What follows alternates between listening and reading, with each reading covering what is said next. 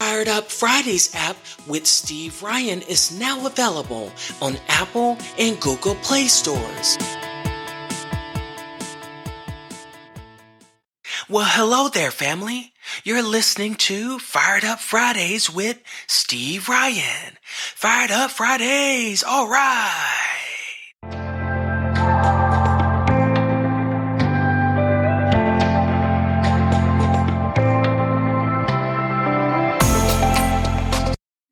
All right, hello, hello, hello. What's going on? Welcome to Fired Up Friday. How's it going today, Jerry? oh, I'm doing great, Steve. How about you?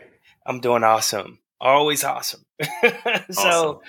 I've I've been looking over your stuff and it's like, wow, you you you're pretty good. Conflict resolution coach and um, and you're really helping like Asian American leaders advance their career and life journeys and mm-hmm. you've had pharmacy leadership roles and you know just it must take a lot of patience yeah, it, it, was a process for sure. So, so what what got you started in wanting to help other people? Like, have you always been someone that liked to help other people and negotiate? Yeah, it, it, it showed up in different forms, right? Um, I think the first time I was basically asked to help somebody who was in first grade when uh, one of my classmates was struggling with math, and my teacher was like, you know, you're you're a bright kid. She needs your help. Please help her. And of course, you know, I'm like, I'm like, I'm. Why do I? You know, why do I need to do anything? But uh, it set an interesting tone later on because, yeah, I started to tutor uh, students in high school and then through pharmacy school. And then um, just later on in life, you realize, hey, you know what? You know, I've been in this teaching skill for a little bit now. May as well, you know, make the most of it, whether it's helping through volunteering or just you know private business things like that and so that grew in a couple different ways you know in pharmacy school we gave presentations uh, for topics and so there's kind of like this teaching skill so tutoring and then like starting to do teaching and like you know sunday school classes things like that.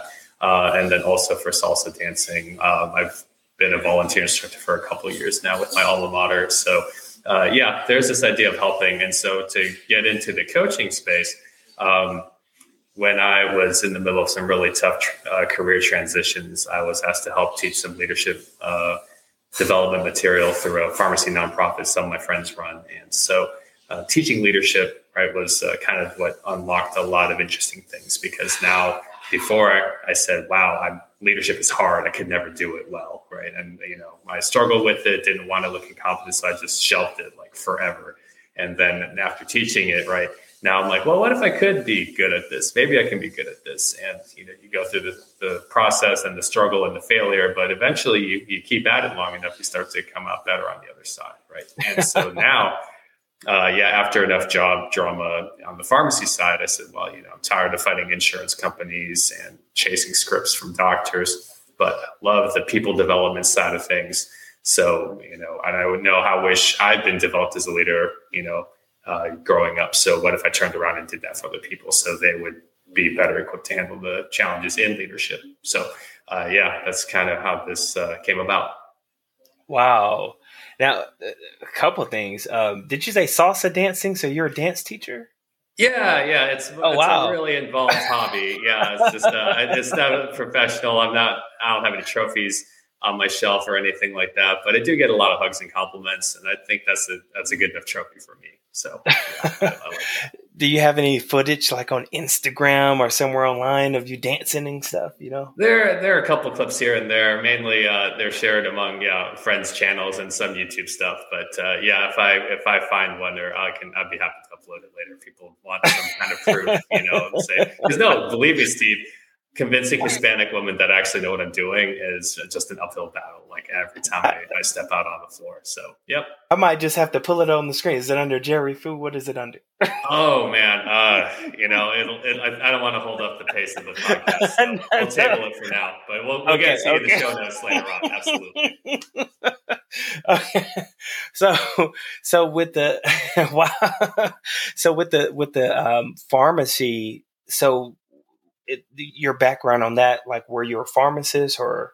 Yeah, yeah, I've been. I still actually do uh, still work as a pharmacist as I build uh-huh. up my coaching practice. So yeah, I've been a pharmacist almost for 17 years now. So the first five years, uh, we're at a chain pharmacy close to where my family lives uh, in, in, Tennessee, and you know, my mom, uh, you know, my parents came over from Taiwan, and my dad struggled with his job uh, path just you know as an immigrant, and so my mom was telling me, insisting me that I you know, just work for this chain pharmacy for the stability that my dad never really had. And so um, it didn't matter how miserable I got, you know, just bank away money for 20 years and maybe one day you'll be happy. And of course, even though my mom had never worked a day in her life in pharmacy, right? Moms know best. And so, yeah, I kind of just didn't have that conflict uh, fight in me to deal with my mom's, you know, insistence. So I just kind of gave in. And so for five years, you know, it had its ups and downs, but after five years, I knew that I needed something different. And so um, I leveraged my connections to take on a teaching job uh, with a pharmacy consulting company, which I moved to Houston for and proceeded to get fired 11 months later just because, you know, I, that was my fault. I, I just didn't take it seriously enough because um, for the chain pharmacy job, right? As long as I was better than 70% of the workforce, and that wasn't hard to do, uh, you know, even if my boss was upset with me, she knew she's like, well, you know, we need to keep Jerry around because overall he's a good worker. But in an entrepreneurial setting, right, you are paid to get the job done. If you don't get the job done, right, uh, you know, they're going to find somebody who will. And, you know, stories about why you didn't get the job done aren't going to cut it. And I did not learn that lesson well until after I became a manager. And, you know, I hear some of the same people I've had to either write up or fire say the same things that I used to say. Uh, okay, you know, it doesn't work. You're right. You can, it sounds great. I use that same thing. It just doesn't work. Um, and so to finish up the career path side, uh, yeah, I, uh, I ended up at a house of cards job where four of my paychecks bounced, filling for crooked doctors. And so that was a tough nine months. Really, you know, one, two reality punch, right? And, uh, you know, how do you confront the guy who's clearly ripping you off? And so, wow. uh, yeah, after nine months of that, after, because I couldn't quite quit because I needed to chase down one paycheck after another. And so I had to kind of finesse that out of him. Uh, but I still never saw my last paycheck. And then uh, leveraged my connections again, got me on with another job that was more legitimate, but couldn't pay me more than eight hours a week. And so, uh, you know, I said, what do I do? And they said, well, you can cover shifts out in Austin, which is about two and a half hours away. And, uh, you know, that was the summer where I was tapped to teach leadership. And that was kind of what altered the trajectory. So still, you know, in independent pharmacy jobs, these don't last very long typically because the business model is hard to, you know, survive against chain pharmacies and insurance companies that are trying to uh, drive out the smaller companies. But, um, you know, for the time being, it's nice to have a couple more job options that are a little better. But the long term, um, the long term uh, goal is to do coaching full time. So that is the exit strategy for this coming year. Wow. And and toward working on that goal and strategy, is there any particular thing that you're doing to to to try to make it you know come true? yeah, yeah. Well, I mean, hang on. I don't know. Let, let me try my camera real quick because it likes to die on me. A second. There we go. Um, yeah. So yeah, the um, the first step is to survive, and so the first year I was officially in business, which was um, October 2020. Uh, the first year, yeah, it was like I mainly did private tutoring uh, to just stabilize my cash flow and uh, you know cover my expenses, right? And uh, in the meantime, it was plant as many seeds as possible, right? And so the first strategy was, hey, get on podcasts, right? Exchange um, a meaningful conversation for access to an audience that wouldn't have otherwise and see where that leads. And honestly, you know, it's been the best form of networking uh, I've done in the year and a half I've been in business. Um, there, I did have some coaching gigs uh, through some friends that were warmer traffic, but uh, yeah, the continual strategy is, hey, keep networking, keep asking, uh, not directly for favors or referrals necessarily, but just to get to know people find out their pain points, see if those align with you know the the skill set that I offer, and just be brave enough to make the ask. And I'll admit, you know, my struggle is to move more quickly and to get past the no's and to find the yes. Uh, and so, wow. yeah, but I mean, it is, and it's and it's true for for anyone in entrepreneurship, right? Like if you're afraid of rejection, you know, that that's fine. But just understand that until you get cash flow in the door, you know, your fear of rejection will kill your business. Wow. That and so like if you're if you're coaching someone and mm-hmm. let's say that this fear is is extremely heavy to the point of making it hard for them to really like let's say mm-hmm. they're paralyzed. Do you have any mm-hmm. like techniques or tricks that can, you know, get them unstuck? of course, you know, that's what they pay us for, you know, I need it for myself, really. Um, now, the first question to ask, really, so some of the things that we can approach it from, you know, is to ask yourself, what is the story around the rejection, right? Mm-hmm. Because I mean, let's let's take a, like a dating example, right? Just to kind of we looked at some parallels there, right? Let's say I ask a girl to dance or I ask a girl out on a date, right? And she goes, nah, you know, just like like she even gives a little chuckle, like no, right? How do I interpret that? Right? If she says no, is do I just feel like oh she's saying I'm unattractive like I, she's saying no because I'm unattractive or like I'm out of her league right or do I or but what evidence do I really have to justify that right because I you know in my mind it makes sense because I think I can justify it right but what if she's saying no because she's laughing because like she's just in such financial or emotional straits where she's just like like I shouldn't be dating anybody right now right like I have no capacity to have a boyfriend right? And so when you ask people, you know, and I'd ask myself, you know, when people say no, is it because they don't like me or, you know, I'm not like qualified or what exactly is it? Or maybe it's just a bad fit. I mean, you know, given the benefit of the doubt, trust that saying no is what spares you time and energy going toward a cause that ultimately might not work out for you. And, you know, the no is what actually lets you move on to the next opportunity. And you realize it's nothing personal, right? Um, from the flip side, right? Let's say I'm a business owner, right? And someone, a friend of mine says, Hey, Jerry, you know, times are hard. I need a job, right? Am I just going to say yes just because he's my friend? It's like, no, mm-hmm. right? That's, I, and when you realize, you know, as Donald Miller says, no, you know, rejection is just a part of life, right? Uh, if you had a sister, right, you would you wouldn't want her to just say yes to any guy that asked her out, right? You know, things like that, right? And so we say, okay, let's study the story around, uh, you know, what you feel about rejection and why. And we ask you, say, hey, are these self-limiting beliefs, you know, actually accurate? Because if they're not, right, what's a better story you can tell yourself? What's a more effective story that would let you move forward with your business, right? And then the other take is to simply ask them, well, what's your next action? Well, you know that hurt. It's like, well, no, no, no. Well, what's your next action? I guess I need to pick up the pick up the phone again and, and call somebody else to see, you know, if they want to work with me, right? So when you people realize, hey, it's not the end of the world, it's just another thing to do. Hey, you know what? Maybe it's not that bad, and you realize, hey, it's nothing personal. I just need to keep going, uh, and I, think that's what helps me. Re- reminds me, hey, you know what? I'm still at zero if I don't fire the shot. So you know what? I better fire the shot. So yeah, that that is not a bad analogy. Mm-hmm. you know, yeah. almost it's almost like saying, "What do you have to lose?" exactly. Like you're no worse off when you started, so you know you can't go like negative one. Like no one's no, no one's tracking to say, "Oh, you only closed on like 25 percent of your deals." If you close on 25 percent, that's still really good. You know, baseball players they're lucky to hit half their you know hit half the balls that they have to swing at. Right? That's like Hall of Fame level stuff. But no one ever yeah. that, right? No one ever says, oh, you know, they struck out so many times. And it's like, no, like if the highest percentage is like 45%, you know, then that's a pretty nice margin for error. Wow. We're going to take a small commercial break and we'll be right, right back. Fired up Friday will be right back after these messages. Come and tap into the worldwide audience of Fired Up Fridays. Do you have an inspiring story? Have you gone through any type of challenges, but you found a way to make it through? We would love to hear your story on Fired Up Fridays. Visit steveryan.com today. All right, we're back.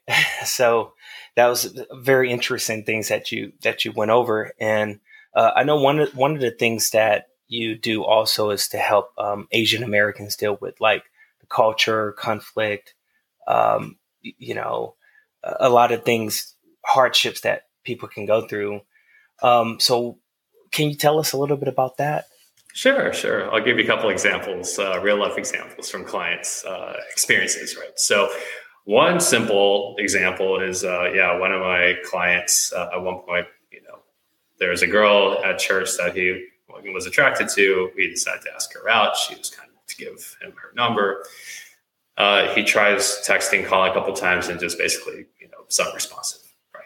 But then he goes online and does some research on her name and finds out she already has a boyfriend. It's like, okay, now what do you do? Right.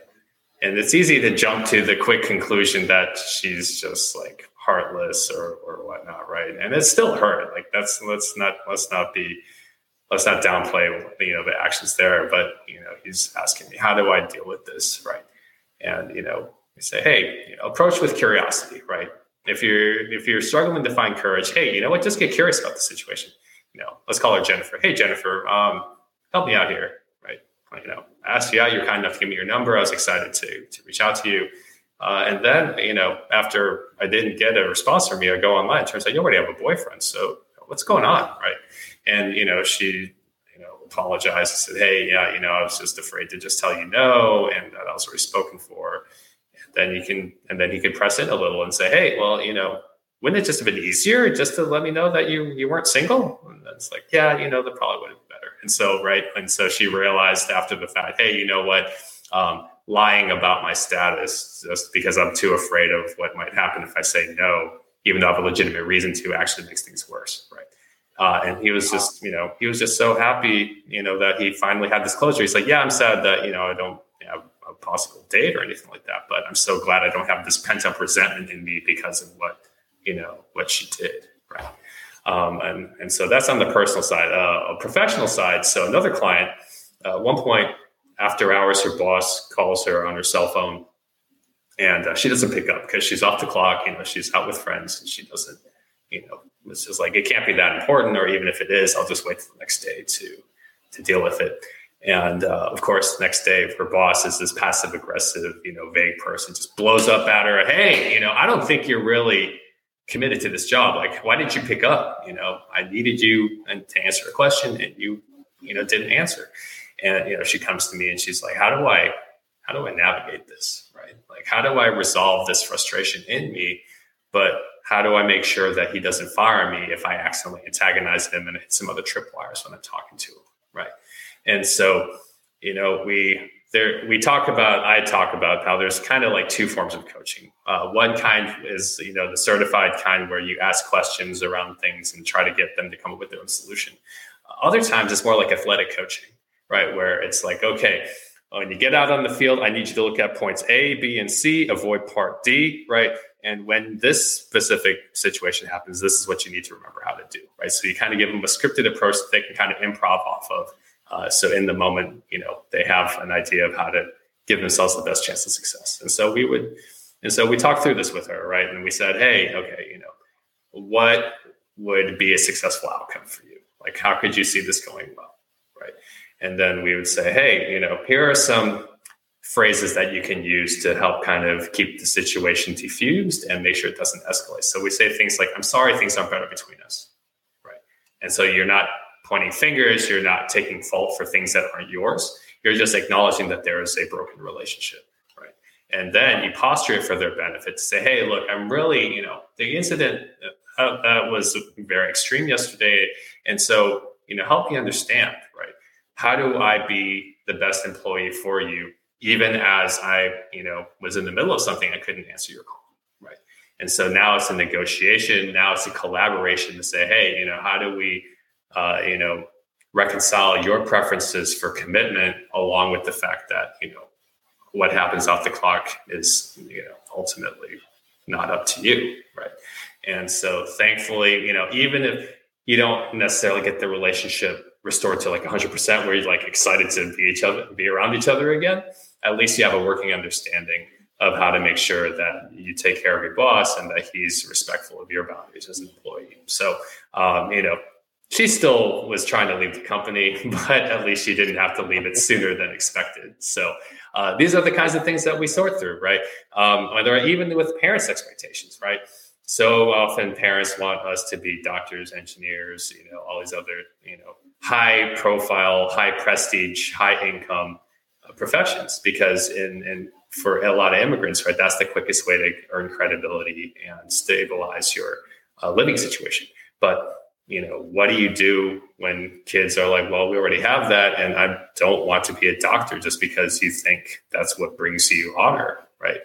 And now, you know, how do you explain to your parents, hey, look, I'm going to be okay, right? Like to say, hey, I'm going to try out this dream for six months. If I still can't get a steady paycheck, fine, I'll go into a, a more stable job, right? And allowing uh, these, you know, kids or these children or these young professionals now, right, to be able to kind of say things a little more skillfully, respectfully, with while still disagreeing. Uh, so these are the kind of situations I like to help people with. Wow.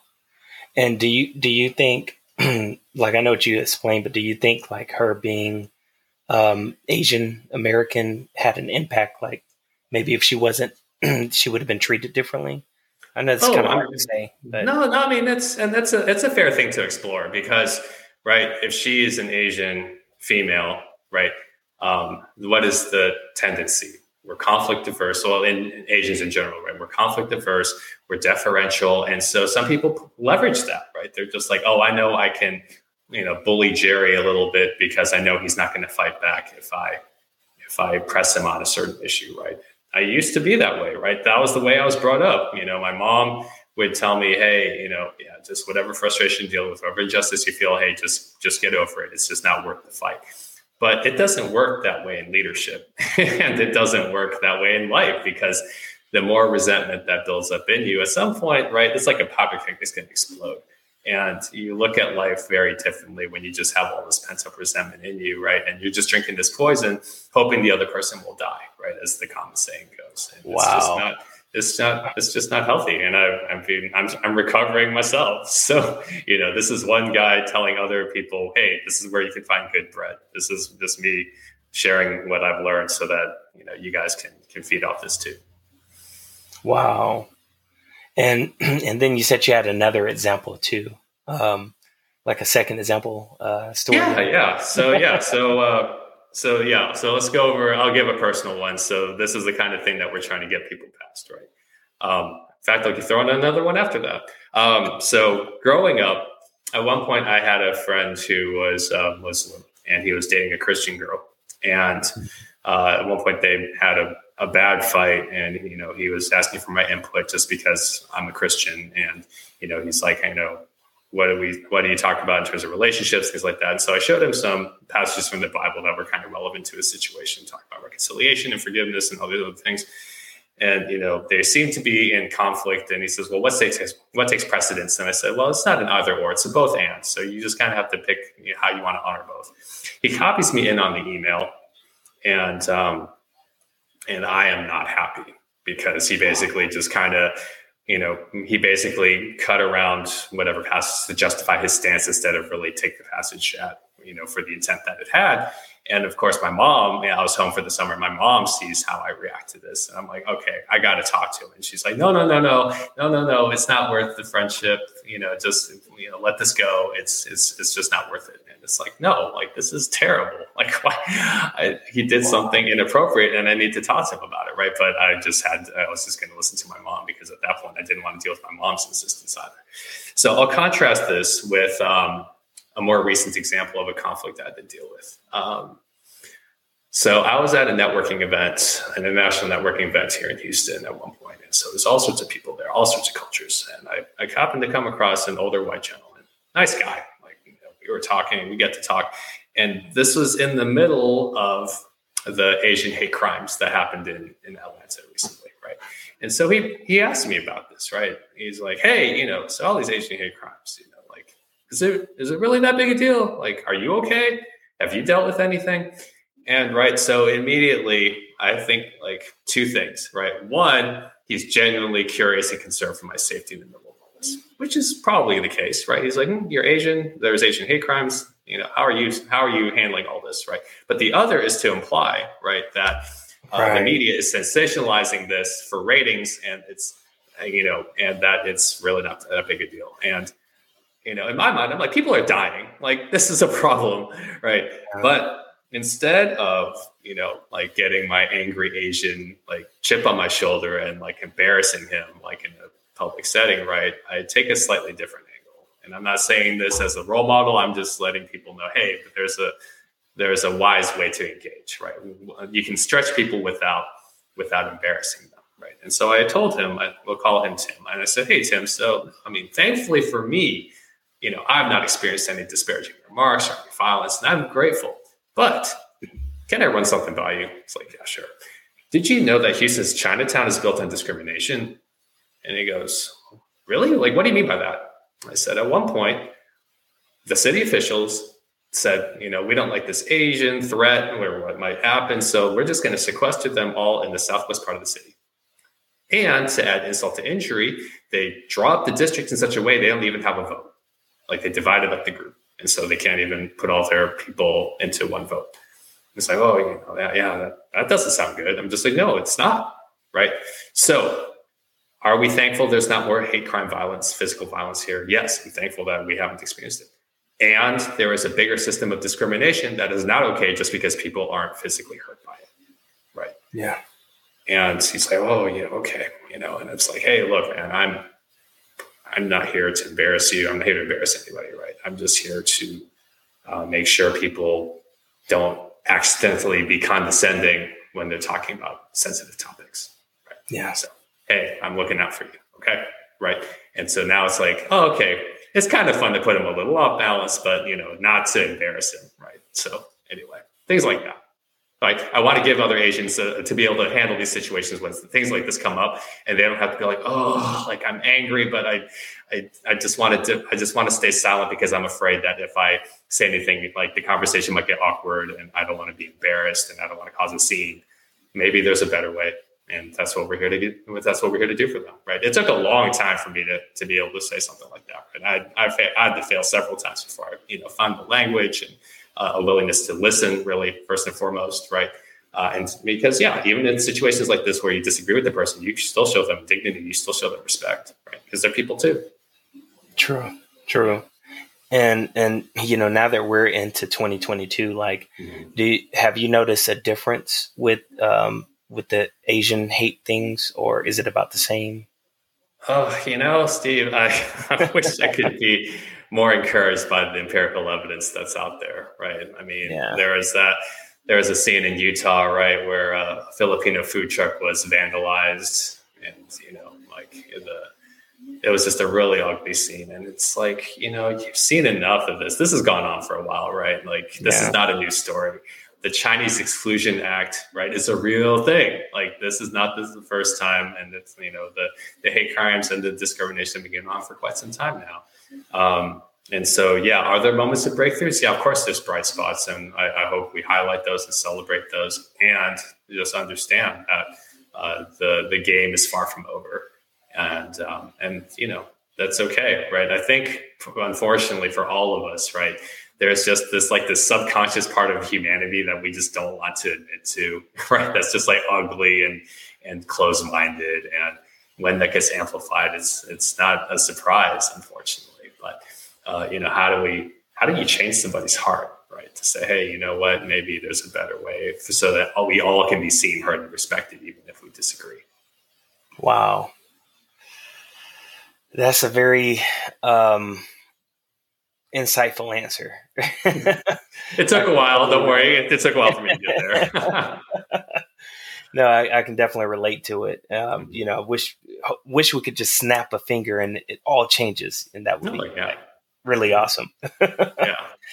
And like, if you if you had to tell yourself some advice, like if you had to start all over and you were mm-hmm. able to talk to yourself starting over, what would you tell yourself? Yeah, yeah. Uh, if I had a time machine and talked to my 18 year old self, assuming that I would receive my own advice, um, the first thing I would tell me is uh, go global. You know, uh, and so I'll give some examples. Right, uh, I, I got shuffled into a German language learning, uh, you know, track when I was in middle school and high school. And, you know, in my mind, I'm like, when am I ever going to use this? Like, oh, like this is hard and frustrating. And I don't see how this is relevant. Steve, I've met Germans everywhere I've gone, like in Europe, Australia, Taiwan. And I just hear God, I, I can just imagine God telling me, I tried. I tried to open your mind. I tried. you know, and so I, I, still know enough to tell them how much I've forgotten, which is still impressive, but it could have been so much more to really build relationships if I had taken the time to invest in fluency, right? Uh, so that's the first thing I'll tell myself is just yeah, like expand your world, right? Because when I went to Ireland for the first time on a on a pharmacy school rotation, that's when the travel bug really bit me for myself, and I just said, oh my gosh, this is such a big world. I got to immerse myself in more cultures and see all the history and all the architecture and things that are out there, right? um, the second thing I would tell myself is um, it's okay for people to disagree. Uh, you can say no, and they can say no, and understand kind of like what we talked about earlier, right? No is an okay answer, and just understand that. No, and that leads into number three. It's ultimately whatever you decide is your decision, right? Um, don't people please. Like if you honestly don't, if you're not excited to, you know, take someone's offer that they've that they've given to you hey you know if your heart's not in it it's okay just say no like and it's your decision right like i i sat through a really bad sales pitch at one point uh, a guy randomly met wanted me to join like this discount travel club membership. And, you know, there's like this whole referral network and incentive and things like that. And, you know, I honestly just wanted to get to know the guy, but it was like his secret ploy to like kind of lure me in and like get to know me, but then really try to pitch me. And then it's like, okay, like it sounds great. I'm still going to say no. Like I didn't come here for that, right? and to be able to be okay with that, and you know, because I don't want to say yes just because he wants to close the sale. Like I don't want to. I don't want to be on the hook for that kind of money just because I was afraid to say no. Uh, and exactly. You know, that was that's a hard thing to remember for myself because yeah, I grew up people pleasing, and now you know I, I know all the times I've regretted saying yes, and I thought to myself, you know, I can't beat myself up for not knowing to say no in the moment because a lot of people will remind me. They're like, "Well, you could have said no," and it's just like you know, I I don't like it when people throw that back in my face. So yeah, I'll learn the lesson, and all right, I'm going to say no. Tough lesson, but now it's easier.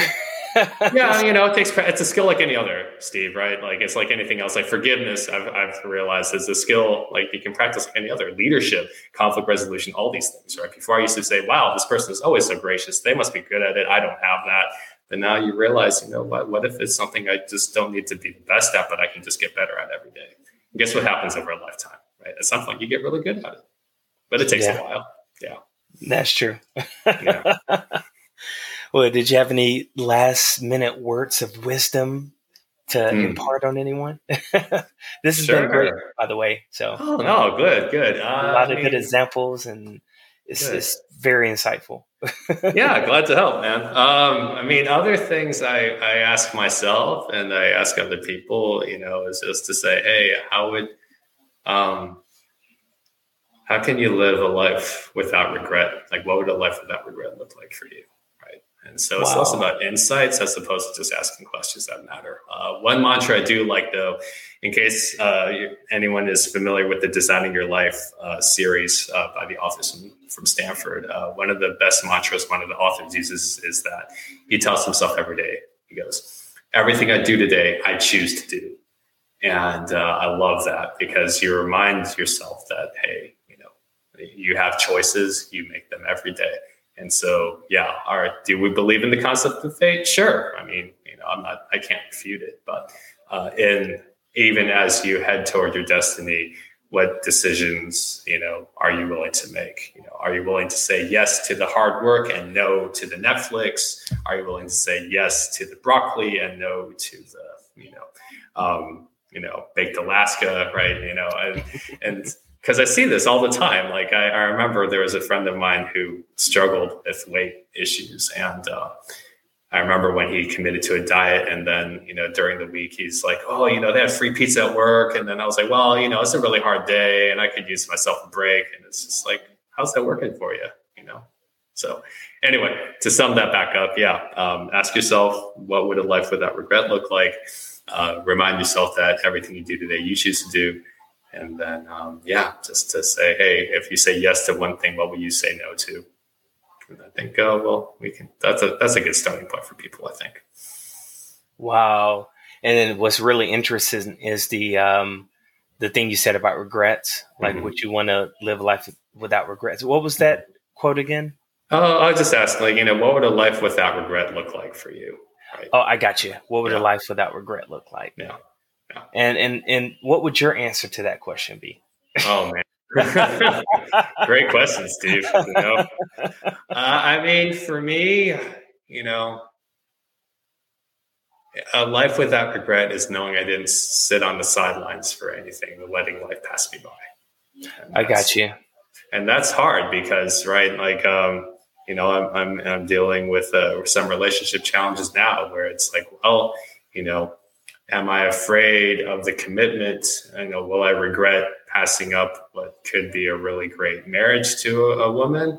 Or will I regret, you know, charging ahead and not, and then like being in a marriage where you know I I there were some things I didn't prepare for, and now I just feel like oh you know I can't, and that's a hard one, right? Um, there's a pastor I remember listening to that said the only thing worse than being single, wishing you were married, is being married, wishing you were single, and so I have to you know keep that in mind. But uh, at one at the end of the day, right, uh, it is still my decision, and you know assuming I end up in the latter, hey, you know what, I'm it's not the end of the world. It's ultimately up to design a marriage that's actually you know thriving and you know built on hard work and is you know is good, right? So it's not the end of the world, right? So just remember, hey, you still have choices. Build your way forward. Don't look back. Keep going. So yeah, but that's what I would say. Just don't let life pass you by and sit on the sidelines feeling sorry for yourself. Yeah. Wow. Well, thank you so much for coming in. This has really, really, really been awesome. A lot of good insights, a lot of good quotes and, and questions and things. And mm-hmm. it's, it's definitely going to be helpful to a lot of people. yeah, no, I mean, Steve, you've been a great host, right? Like, I think when I, I appreciate the hosts who are, you know, very good with just answering uh, or asking questions and, you know, just staying engaged and, and, and doing more listening than talking. So, uh, you know, keep up the great work. Thank you so much. Are you ready to feel good? Are you ready to feel inspired? Then come and get your I Am Strong merch. It's smooth on the skin. And guess what? When you wear it, people will be asking, Where did you get that shirt? Where did you get those clothes? And you can say, I am strong. Come on over to steveryan.com today.